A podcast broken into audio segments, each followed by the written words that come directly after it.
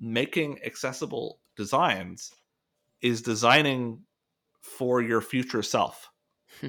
right? It, because yeah, that's a good way to put it. Yeah, every single person at some point in your life, you're going to experience disability, and I, I don't mean that as a downer. I don't mean that as a discouragement because it's not. Because we can build a, a society where having different abilities or, or being different doesn't limit you. Mm-hmm. This is Erin May. I'm John Henry Forster, and this is Awkward Silence. Silences.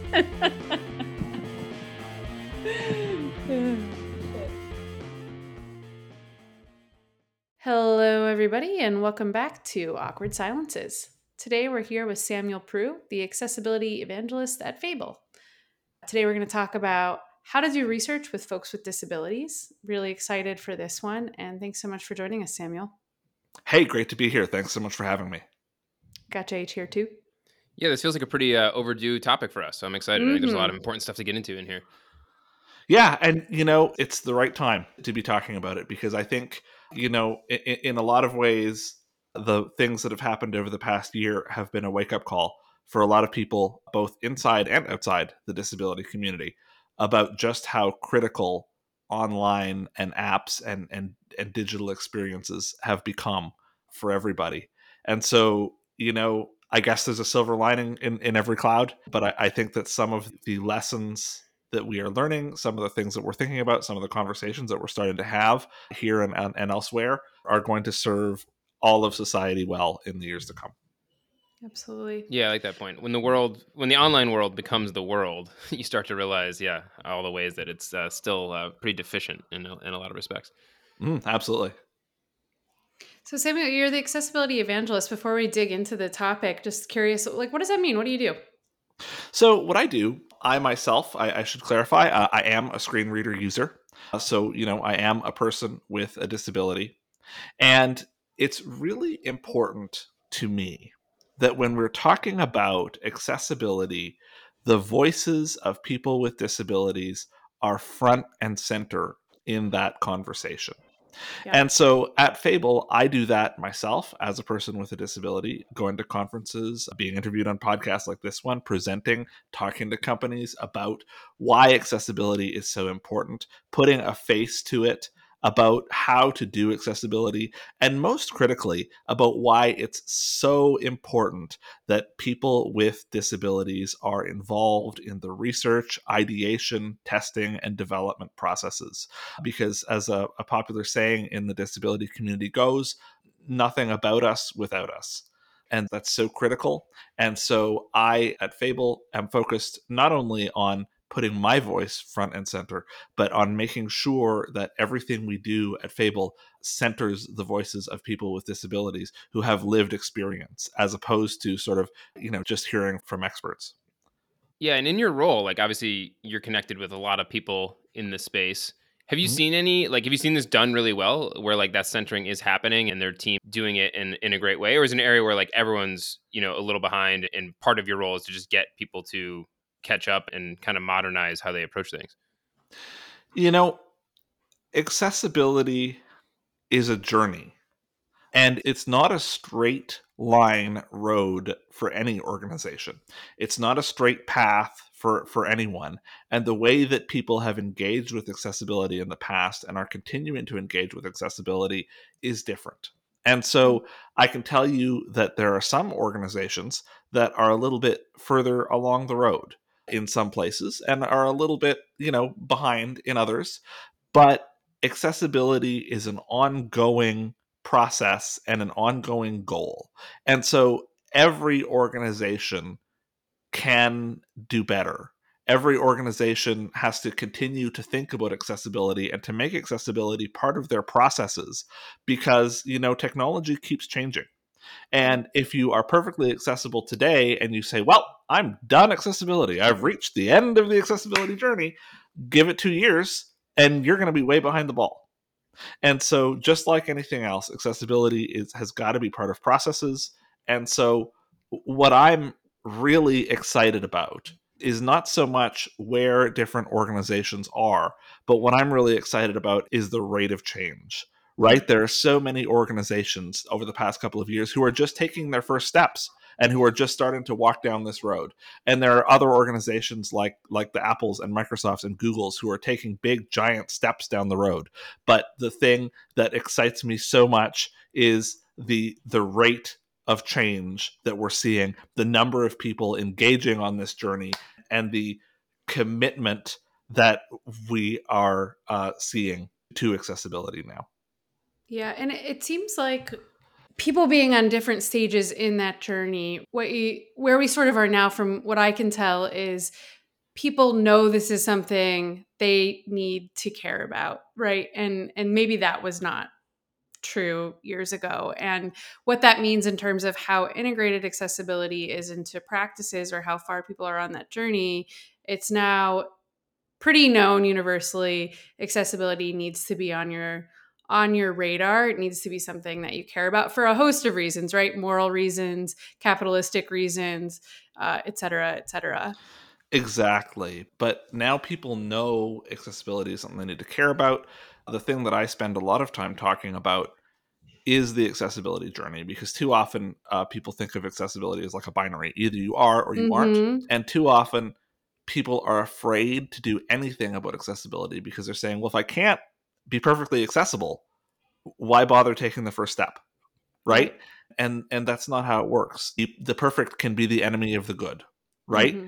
it's it the best time to start your accessibility journey was yesterday but the second best time is today. Planting a tree. Exactly. Plan an accessibility tree. And so so exactly. with that with that context right presumably anyone listening is uh, knows accessibility matters is somewhere on that journey themselves and something that we haven't talked about on the show before that i'm really excited to dig into here today is okay, how can we make whatever we're shipping, building, putting out there accessible without talking to the people we're trying to serve? And that's where I think folks might have a lot of questions around how to do research with folks with disabilities. And so I'm excited to, to dig into that. And I wanted to start with, you know, as a researcher, what is your responsibility? How do you approach like say you're new to this right when it comes to doing research with folks with disabilities?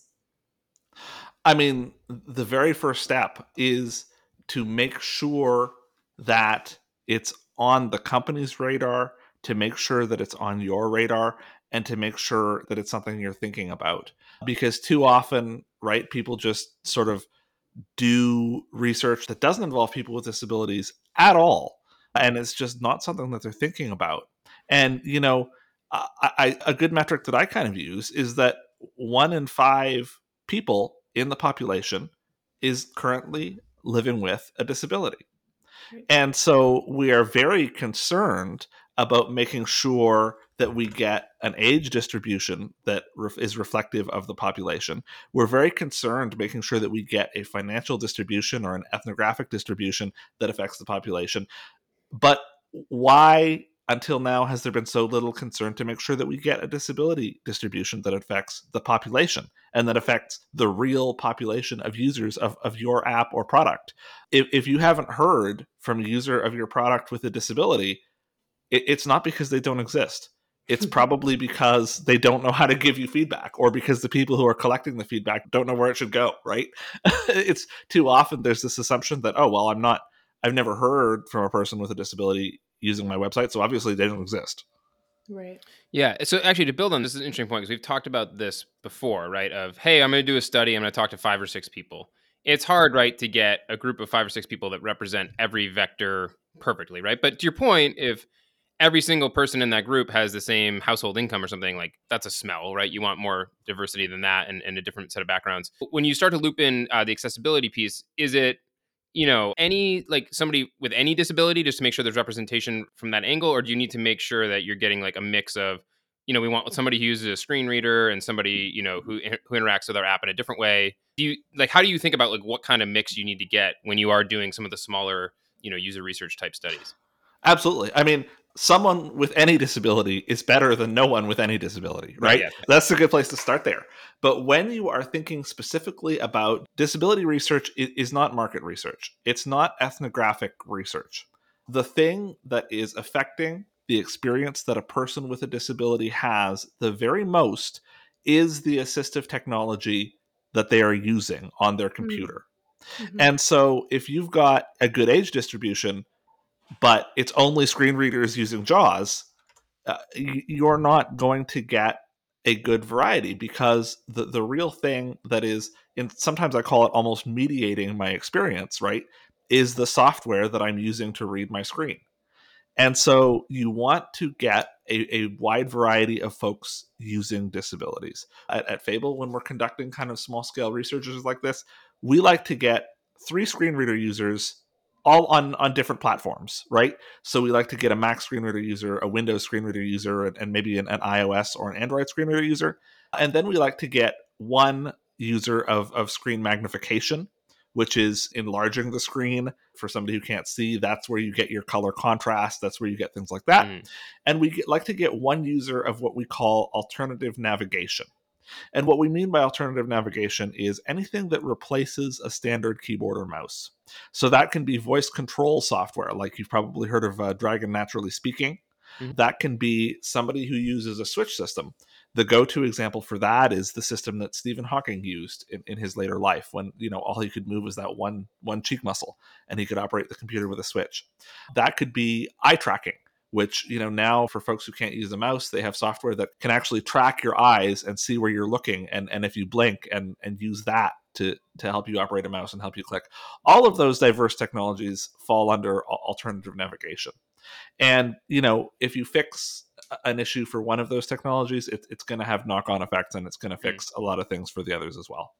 Yeah, so I, I hear um, the, the the list of screen readers and the variety of alternative navigations that you want to try to that you at Fable try to make sure you're reaching folks across Mhm. all those. I imagine it depends to JH's point on what kind of research you're doing, what it is you want to learn, and you know I hate to say like what boxes to check, but which quotas are most important for what kind of research. And to your point, you know, talking to some folks is better than to know folks. Are there any good rules of thumb when you think about you know the kind of research i'm doing or the number of people i need to talk to to get insight for that kind of research and how you want to think about right how to approach that from a Hmm. disability standpoint when it comes to recruiting Yeah. Well, one thing that I can absolutely say is that, especially when you're starting off, if you are in the prototype review stage, you are going to find it much, much easier to involve users of screen magnification uh, and of alternative navigation in Mm. your prototype reviews. Because what a prototype review is, it's built in Figma or it's built in Adobe's design system or, or one of the one of the others that are on the market. You know, other options are available, as they say on the BBC. Um, but what what a prototype really is it, it's a wireframe it's a picture and so for a blind user the screen reader can't get any of the semantic data like headings and lists and block quotes and all that layout data that we depend on so we can't really give you any good feedback on like a standard prototype review. Whereas someone who uses screen magnification absolutely can. They can tell you about color contrast and if the targets are too small and if it magnifies well and and if things are visually confusing when it's magnified all, all of that good stuff. And so too many times people think oh accessibility is screen readers and screen readers is accessibility and that's all it is and, and if i Mhm. can't test with screen reader users i'm, I'm not going to bother or they think i should start all of my testing with screen reader users and that's not necessarily the case you can start with screen magnification and you can make changes that, that will help them. You can start with alternative navigation, especially in those prototype review stages. Now, it is possible to do a prototype review with a screen reader user, but it takes adaptation and it takes knowledge and it takes work. To give you an, an intro into what that involves, generally it involves creating a, a layout in a word processor like Microsoft Word or Google Sheets or anything that supports that semantic content structure, right? Hmm. Where you can communicate how am I going to lay out my headings? How am I going to lay out my lists? What is the text I'm going to label my buttons and controls with? And so you can build a, a Word document that will look visually nothing like your prototype, but that will be perfect for screen reader users and they'll be able mm-hmm. to tell you, mm-hmm. yeah, hey, the mm-hmm. headings are all in the right spot. This is the landmarks are where I expect them to be. This is great. But it, it does take that adapting. And so if you're just starting, you would probably find it easier to, to start with screen magnification folks and then move out from there. And yeah. and that's an okay thing to do, right? It's okay mm-hmm. to target one group and say, hey, let's make a really great experience for them. And then we'll expand our circle out to the next group because accessibility is a journey. And and when you do that, you'll find that, hey, we've already solved, you know, some of the problems this other group is going to have or is going to encounter. Yeah. Nice. Yeah. I love that overlap model in terms of, to your point, just like improving some of the mm-hmm. issues in some areas really does cascade into improving other parts of the experience as well. A, a question I guess I'd imagine researchers having is okay, like I'm sold. We should, we need to be doing this. You know, how do I find our users with disabilities? Is that a matter of looking through some of our data in terms of who's interacting with our app using some of these assistive technologies? Is it screening for it? Um, and, and similarly, I can imagine maybe some people are uncomfortable you know screening on such an like identity centric basis in some ways like you know asking people for this stuff like but my hunch is that people would who are who are having like shittier experiences than the average user because they're they're not being included are probably pretty pretty eager to give feedback. Is that like a fair assumption? I, I don't actually know if that's a good way to think about it. Yeah that's fair. I mean i mean one sort of tip that, that i give companies if if you haven't done any accessibility work one really good place to start is make sure that there is a clear place for accessibility related feedback to go. Hmm. Because too often, either the support system itself is, is, not accessible, so I can't provide feedback. I can't even tell you, hey, I tried to hmm. use this and I failed, and I'm not going to be your customer. I'm moving on now. But at, when it is accessible, uh, I send into support, hey, the website won't work with my screen reader. And they say, you're what? And then it never mm-hmm. gets passed on to the designers. It never gets passed on to the researchers. It never gets passed on to the developers. So the first thing you can do is make sure that your support folks are aware of this feedback and have a place to channel it so that you can collect it so that you can learn from these users so that you can re- reach out and start working with the folks that you already have. In in most cases you will not be able to track like how many visitors with a disability you're getting the reason for that is because browsers don't expose to websites whether an assistive technology is in use. I mean, I'm sure you can imagine if I'm, you know, filling out an online form for my my health insurance, I, I, mm-hmm. don't mm-hmm. necessarily want my browser uh, yeah, yeah. automatically disclosing yeah, that. so all that stays client side. exactly, exactly. But when you talked about screening, and that's really interesting. It's something that we've thought a lot about here at Fable as we build and, and recruit our community of people with disabilities that that we work with to, to test company websites, we do not screen on or collect any kind of healthcare or kind of disability medical information. Mm-hmm. What we care about is are you a user of the JAWS screen reader? Right? Ah, I use yep. JAWS. You don't need to know that I have Leber's congenital amaurosis. You don't need to know that I have glaucoma. You, you don't need any of my medical data, right? That's private to me. But the fact that I'm using JAWS, that's not medical data. It has no HIPAA regulations. It has th- th- there's nothing like that. And so, mm-hmm. if if you want to screen, the, the key question to ask is, do you use some kind of assistive technology, right? And have have checkboxes. I use a screen reader. I use screen magnification, et cetera, et cetera. And and people will certainly be willing to divulge that. Of course, assuming that your screening forms are accessible in yeah. the first place, right? Which is another reason why a lot of folks find themselves just sort of conducting accessibility research a, a, little bit separately because some of the research tools unfortunately just are, are not accessible. And it can be hard to to find people with disabilities in kind of the standard research tools and the standard research database. So you know they'll come to, to folks like us at fable. Another great strategy is to develop relationships with some community partners. You know every group of users. Every community of users with disabilities has groups that advocate for them. If, if you're in the States for blind folks, right, it'll be the NFB or the ACB. In Canada, it'll be the CNIB. Every group is, is, is going to have an organization like that. And you can reach out to some of those organizations and they would will often be able to help you. Another good reason to do that is because it builds that trust right? If you're just sort of randomly posting on social media, hey, here's a opportunity to participate in research. Who are you? Is this another scam? Right? Too often, money making opportunities on social media are a scam. And like another thing to think about is making sure that participants are, are being properly compensated. And I hate to front load that because I know researchers don't have a lot of budget and I know it's hard. But the thing to remember is using an assistive technology isn't something you're born knowing. It's a skill that you have to learn. You have to get good at it. I've been using an assistive uh, a screen reader all my life, uh, and I certainly consider myself an expert. But I mean, when I was very young and first exposed to a computer, uh, now this was a while ago, so I'm, I'm going to date myself, but I sat down with one of the first versions of the JAWS screen reader, and I think it came with like 12 cassettes. And you started on cassette one, and each cassette was like 90 minutes long, and it taught you how to use it. And in order, that's what you have to do.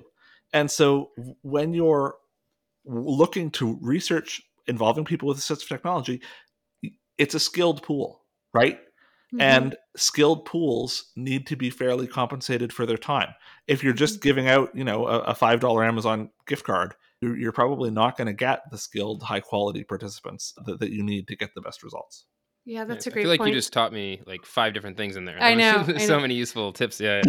yeah. well, we we have an incentive calculator where we recommend you know incentivizing you know folks that are in high paid professions for example will mm-hmm. expect more money for their time and i think this is another great vector to to kind of add to that you know when you think about how to incentivize someone for their time so that they'll want to take part in your study and so that it's fair to them and to their time so i think that's a a, a great thing to point out.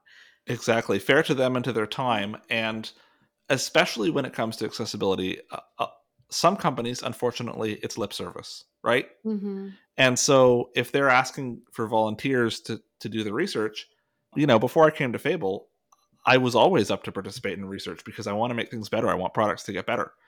And the things that that i found is that the companies who weren't compensating me for my research also weren't acting on the results from the mm-hmm. research and getting mm-hmm. things fixed yeah that's the thing i mean you know budgets are always constrained everywhere to some extent but mm-hmm. if the incentive is the barrier to the research is research the priority in terms of acting on the insights from that research uh, exactly yeah yeah absolutely so we talked a little bit about you know fair incentives you mentioned in passing the importance of having you know a screener survey or whatever kind of mechanism you're using to get the the right folks for your study in and making sure those are accessible. And you talked about a few assisted technologies. We've talked a little bit about screen readers, screen text enlargers, mm-hmm. alternate navigation technology. Are there other big buckets of assisted technologies that you want to think about when thinking about recruiting and then making sure your actual recruiting screeners and the like are accessible to those technologies? So those three buckets are kind of the three big buckets okay. that cover all everybody. Now, mm-hmm. depending on what you're doing, there mm-hmm. are going to be other buckets that you need to, to, to, be thinking about, right? If you're, I don't know, an insurance provider, you probably don't have a lot of multimedia on your website. But if you're Netflix, you need to make sure those captions are working and are great. And you need to be working with deaf and hard of hearing users to, to make sure that happens, right? And so deaf and hard of hearing users is, is another big bucket that applies to a lot of websites if you're doing any kind of multimedia if you have any kind of like like phone support right do you have a way for for deaf folks to get that and for that to be accessible and has that been tested and does it work mm-hmm. but I, I don't sort of include it in the overview not because it's less less important it is critical but just because it doesn't always apply to mm-hmm. every single ux person at every single company yeah mm-hmm. But if you have multimedia on your website, it probably applies to you. All right, a quick awkward interruption here. It's fun to talk about user research, but you know what's really fun is doing user research, and we want to help you with that. We want to help you so much that we have created a special place. It's called userinterviews.com slash awkward for you to get your first three participants free.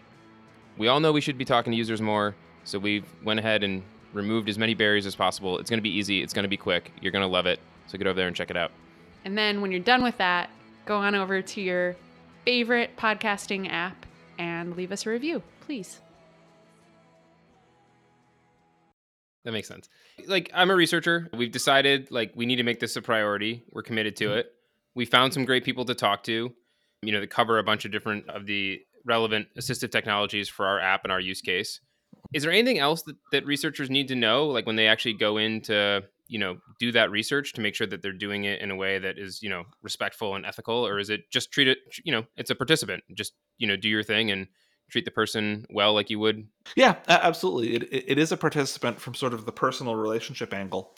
But the other thing that it's so important to think about is are, are the tools you're using in in your research accessible right mm. if you're doing online research is, is, the meeting software and the screen sharing software or whatever you're using to record your results is, is that accessible because you know too often you can get into a space where hey we've got the folks to participate in this research and now they can't join our meeting right? Stalled out, yeah. Yeah, and now you're just stalled out. Similarly, when you're giving folks contracts to sign, are those contracts available in an accessible format? You know, again, too often it's been this thing hey, we're ready to research with you tomorrow. Oh, shoot, we need you to sign this contract that you can't read and that we are just sending you the day before the research, right? that's that's another important thing. Or if you're doing like offline research in your office as things begin to open up after the pandemic, you got to think about that. How do you make your research lab or your office or wherever you're working a place that is easy to get to, a place that feels safe and relaxing and, and accessible? At Fable, we are focused almost exclusively on online research because we believe, especially in the case of the uh, community of people with disabilities, that gives far superior results because people are participating in a place where they're comfortable they're using their own equipment that they've configured to suit mm. their needs as opposed to like some random laptop where the screen reader hasn't been configured and may or may not work the way they expect it to right? It's a lot easier for them. If i mean if, if you're say uh, a person in in a wheelchair i mean some cities in order to get the accessible transit option require two weeks notice of where you want to go right? So it's when you're doing it online participants are comfortable it allows you to kind of have more micro engagements, right? Like if you're having someone, you know, spend four hours booking and, and traveling on accessible transit down to your office and you only want to work with them for half an hour, you, have still taken their whole day. Whereas online, it, it doesn't have to be that way. And you're getting the real world results because they're you know they're in their real either home or, or place of business or, or, whatever it may be using the equipment that they'd actually be using and so you know these results are, are what are from the real world as opposed to some sort of artificial lab. Right, right. That makes a ton of sense. Are there good resources for people to know, like, hey, these online meeting tools are, are more accessible than others or things like that? Because, like, you know, speaking for myself, that's honestly something that I haven't really spent much time ever thinking about or considering. And I'd imagine researchers are busy. And so, like, are there things that people can lean on to, like, set themselves up for success? Or is it more like just do some discovery on your own with the tools you're using and, and see, you know, what seems viable?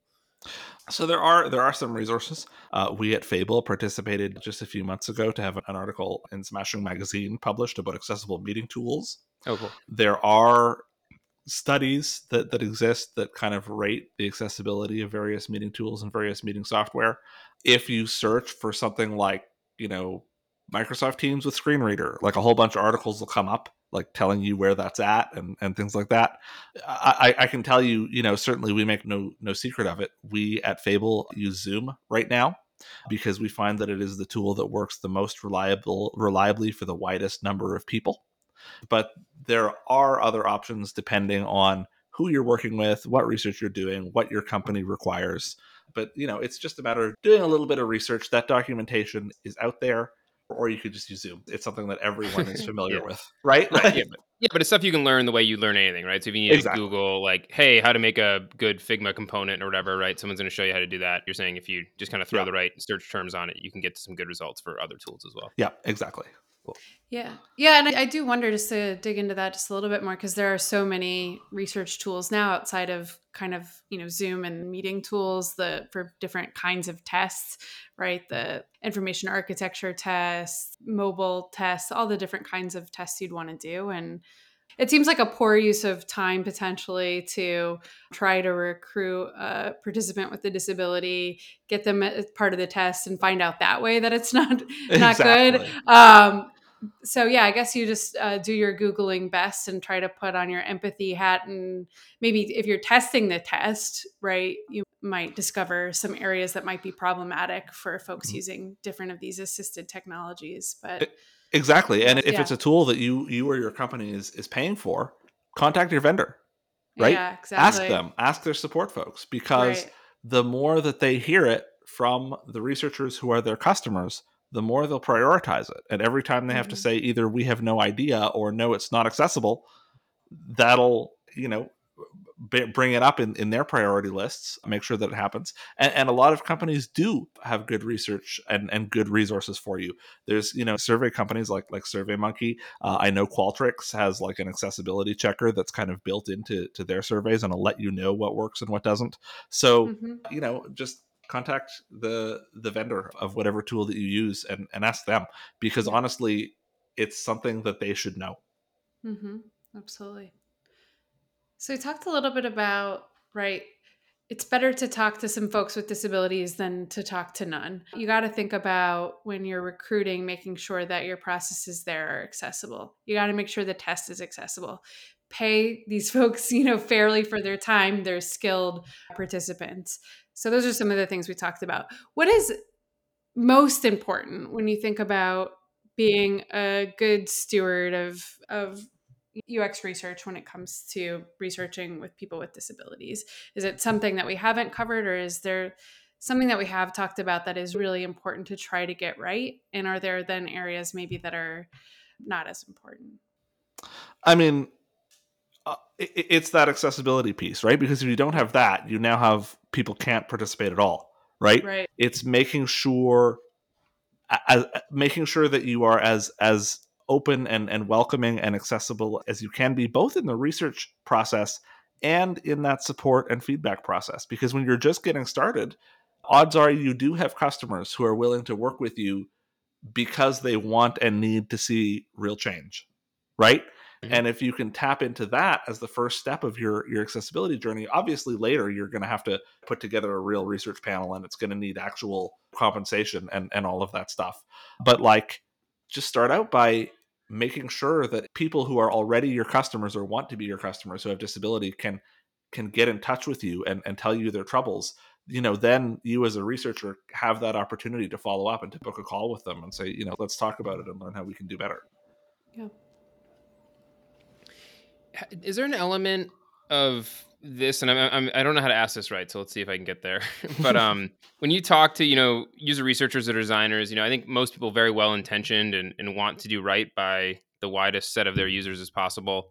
Is there some of it that's you know almost like a fear or a hesitancy of i got to take on some extra work to figure out a couple things you know but once i figure it out it'll be easy. Um, and then maybe i'm going to pull somebody into a session i'm going to say the wrong thing or, or i'm going to you know accidentally offend somebody because I, you know, I use the wrong terminology or something. Like, I, is there something like that holds some people back from going forward? And is there a way to kind of give people like a pep talk to, you know, like putting your head in the sand is not the answer. And and obviously, like, there's a way to engage with these communities that's really productive and super important. Like, how to is is there some dynamic there that is at play that you know needs to be discussed and and we can mm. help people with? A lot of the dynamic there is almost a, a shame right? Like a lot of researchers know that their product is inaccessible and they've never done any research. Right and and so you're sort of worried like man this is so bad if if i bring a, a person with a disability into this like like in some ways i feel bad for exposing them to how inaccessible this is or how difficult an experience this yeah, is totally. going to be and in some ways like i'm embarrassed that it's this bad. But that's why I focus so much on the accessibility journey.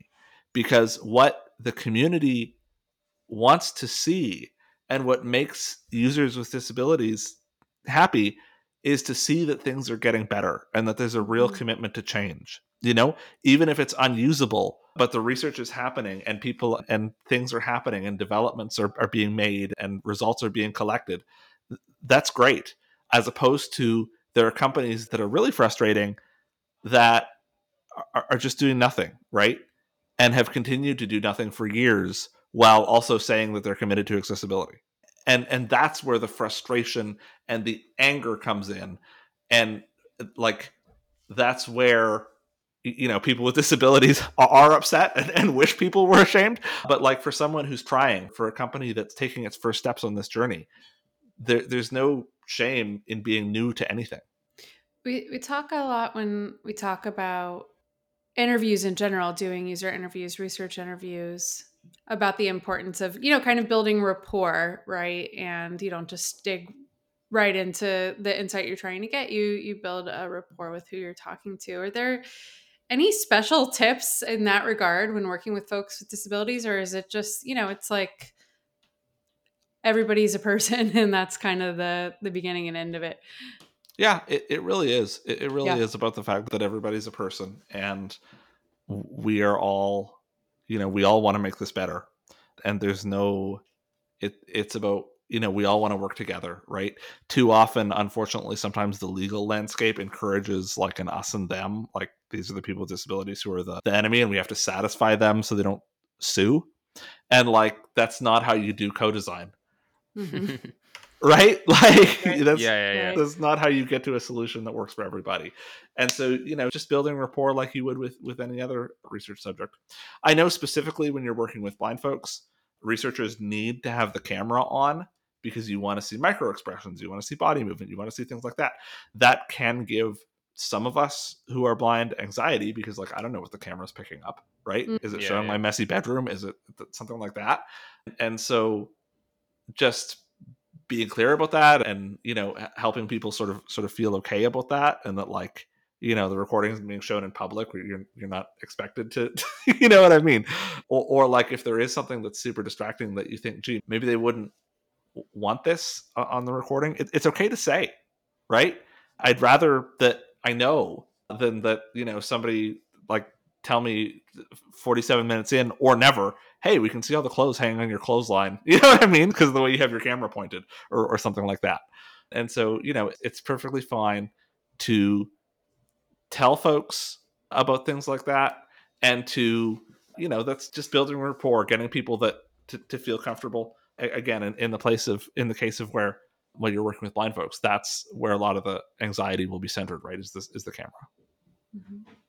Samuel you mentioned that you used to uh, participate in a lot of research i'm curious yep. you know you talked a little bit about just you know the researcher not necessarily representing a perfectly accessible app, but you know, representing that they really cared about your insights and your time and were dedicated to progress being a good thing when you're, you know, a participant. Is there anything else that stands out from just from your experience, you know, being a participant, researchers ought to know that can set them up for success as they enter this journey? You know, my favorite thing that would happen when I would participate in research folk in, in research with folks is the follow up, because mm. as a person with a disability, I care about your results probably as much as you do, right? And so there was nothing better than getting that that you know email nine months later saying, "Hey, we you know uh, we identified all of these problems and we fixed them." Yeah. Right. Even if it's not a product that I use, even if I just participated in in research with the product, it gives you that little hit of like, "Wow, a, they cared, and I, because of what I did, made a difference. And that's especially critical if you're doing, as you should, integrating accessibility research into your process. Because then you, like, I'll come back to do more research with you, right? If you follow up, it lets you build a pool of people with disabilities who are willing and excited to participate in your research. Whereas if, if we just sort of, you know, feel like the results are going into some black hole all the time, you know, I, I might not prioritize the, the next engagement.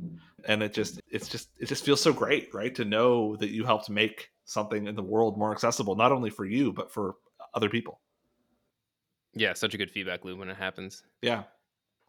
You talked about being excited about the rate of change in general and seeing that progress. Are there any more like specific or nuanced things that you're excited about, whether they're new technologies or, or trends or things like that are kind of emerging or taking hold?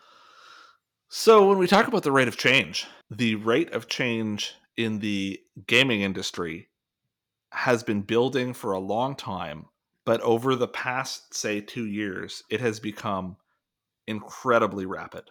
Hmm. Right? Like, we went from the Xbox and the PlayStation having no accessibility support to now every major console on the market having a screen reader and having support for closed captions and having support for magnification and assistive controllers and all of this these things. We went from games having no idea about accessibility to like many of the mainstream review websites mentioning on a little side box what accessibility options a game offers. Hmm. You know, we went from games having no accessibility features to a game like The Last of Us 2 being fully playable with with no vision whatsoever. So that pace is so incredibly rapid and it's also very interesting because I think gaming accessibility has a lot to teach us because the point of a game is to present to you information in a clear, concise, efficient way that you can react to and make decisions based upon that is not stressful. And like, isn't that what every app and website is trying to do? Really? yeah, and so like way of phrasing it, yeah. I, I think games are, are are pioneering and testing out new techniques to get people even more data even more efficiently in ways that are even more fun and even more interesting and and and useful.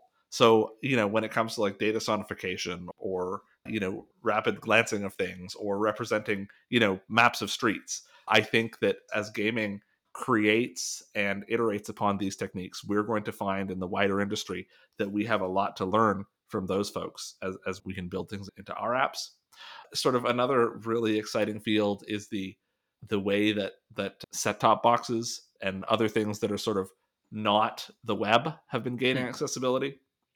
Right? Like for a very long time, accessibility in the, the, the digital space was seen as like, well, it's on your computer. It, it's the web then Apple, you know, put a screen reader on the iPhone. And so we said, okay, accessibility is about the web and it's about your phone. But now we're learning that accessibility is about your gaming console. It's about your set top box. It, it, it's about anything that has a, a, chip in it, right? Your Google Home. It's about all of this stuff. And so we're seeing the expansion of what accessibility can be. It's on your watch, you know? And that's really exciting. And thirdly, augmented reality really excites me because with things like the AirPods 2 and other headphones, now they have this like transparency mode. It can pass on the audio from the outside environment through your headphones so that headphones aren't blocking your hearing. And of course, for me, as I want to use GPS, like that's amazing, right? For the first time, I can be wearing earbuds and oh, still yeah, yeah. be hearing the outside world unimpeded. And so it's just like, oh, well, now there's a voice on top of the world, you know, telling me to turn left here, or playing a beacon sound in 3D audio. So if I turn to face the beacon and walk straight, I'll get where I'm going. And there's all kinds of other uses for that. I think augmented reality is a technology that is just getting started. I think obviously it's going to change a lot of things for people who do not have disabilities, but I think that it has such incredible potential to help those of us who do have disabilities in ways that are only we're only scratching the surface and starting to explore. Nice. Kind of, kind of a leading question. I don't know if you have an opinion about this, so you know, it's to, it. just react, react to it however you react to it. But is it better, you know, assuming you have resources, right? Like mm-hmm. to have a team or a person who's dedicated to thinking about accessibility? Because I'm thinking about Apple, right, and all these amazing technologies with AirPods. It's like, well, clearly they have like a lot of people have been thinking about accessibility for a long time. Um, so obviously, not every company you know has those kinds of resources. But like, assuming you have some resources to play with, you know, is it better for certain folks to just be thinking about and dedicated to accessibility in all of its flavors, kind of all the time? Is it everyone's business to be mm. integrating and thinking about accessibility all the time? I, I have a strong answer to that, and it's okay. very interesting that you mentioned Apple. Okay. Because sure, Apple has a single accessibility person, but I don't think, well, I'm sure that one accessibility person can't do accessibility on every single product. Look at what Apple's got. They've got accessibility on the Mac. They've got accessibility on the phone. They've got accessibility on the AirPods. They've got accessibility on the watch. They've got one sort of little organization off in the corner can't do all that. Mm-hmm. In order to get accessibility done, it has to be distributed throughout the processes of a company and thus distributed throughout the responsibility of a company. Mm-hmm. Because the person who is best placed to do the accessibility should do it. An example I often use is when an image is included in an article, the content creator or the designer knew why they picked that image.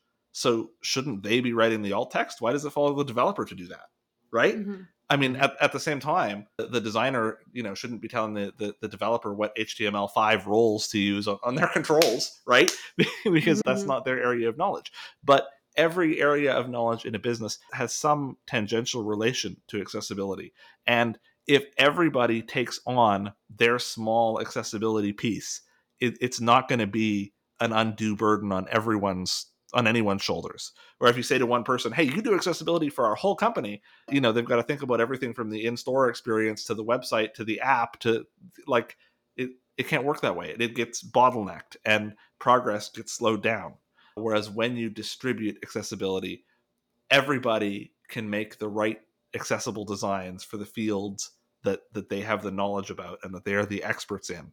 And that's how accessibility gets integrated into everything that a company does. And that's what the big companies are doing. I mean apple for example famously has a lot of okrs related to accessibility that are tied to like management bonuses mm-hmm. right? Mm-hmm. so so it's not just the accessibility team that has that responsibility. It's every team that has the responsibility yeah, that makes sense. I mean, it's like any experience, right? If you're thinking about just design or something in general, like it being infused throughout the process almost always creates a better outcome than you know trying to bolt something on after the fact as a consideration right regardless of what you're talking about accessibility or otherwise absolutely and i mean that's also why it's it's so important to to be doing accessibility research involving people with disabilities because if you get folks with disabilities in at the prototyping and at the design and at the ideation process you're building a strong foundation for, of accessibility, right? Too often, a, a, totally inaccessible product is built and then it has to be fixed afterward. And it, it costs more to fix it afterward. And just like your house, you can only do so much to it if the foundation is bad. Mm-hmm. Samuel, closing thoughts. What did we, what did we not ask you that we should have? Oh my goodness, this is this has been you know pretty comprehensive. I think the most sort of important takeaways are number one, you know, don't be afraid to get started. Figure out where you are and and you know, figure out what the first step for you and for your company looks like. And I think that the second thing that, that I would say is that there is such a focus in the accessibility realm on on compliance, right? We haven't talked a lot about compliance and you know the the checklists and, and the WCAG and things like that. Mm-hmm. And a lot of accessibility companies focus on compliance and a lot of designers and researchers see compliance as not only a checklist that they have to fill out but like almost shackles right that are holding you down that are holding you from to, to the ground. Well, i can't make the design i really want to make because it wouldn't be compliant. Whereas if you turn it around and you think about building great user experiences for people with disabilities you're just naturally going to get to compliance. And now you're thinking about it as a way to improve and a way to innovate rather than a checklist that, that that's holding you down and that you have to fill out. I like it. I always there's I, I can't remember the name off offhand, but uh, there's a 99% invisible episode where it talks about a lot of these examples from you know the physical world, mm-hmm. and when you just see how beneficial so many of these things are to just everybody, right, and mm-hmm. not a specific cohort of users, like it really does help reframe that we're just creating better designs, right? It's not that we're solving it for this specific audience, even though that may be part of it. It's it just tends to be clearer and better for everyone as a result of, of going through that process. Exactly. If you start fr- from the edges inward, designing, you know, from the edges inward, then you'll be able to cover everyone. And I, I think the other thing that we don't talk about enough and we don't think about enough is that disability is the only identity that everyone is going to experience at some time type time in their lives right? Mm. There's age related disability. As you get older, your hand eye coordination isn't what it was, your sight isn't what it was, your hearing isn't what it was. There's situational disability. You have surgery, you break a leg, you, you have something that happens to you, and, and then it gets better, and you don't have a disability anymore. And then there's a disability, you know, that, that folks are, are, are born with or whatever. That's what we all think about. But like making accessible designs is designing for your future self right? It, because yeah, it's a good way to put it. Yeah, every single person at some point in your life, you're going to experience disability. And I, I, don't mean that as a downer. I don't mean that as a discouragement because it's not.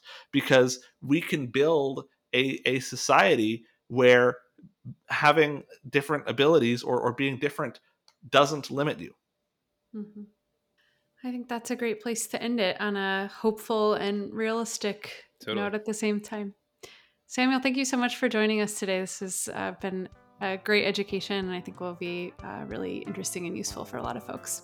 Thank you so much for having me. Thanks for listening to Awkward Silences, brought to you by User Interviews. Theme music by Fragile Gang. Editing and sound production by Carrie Boyd.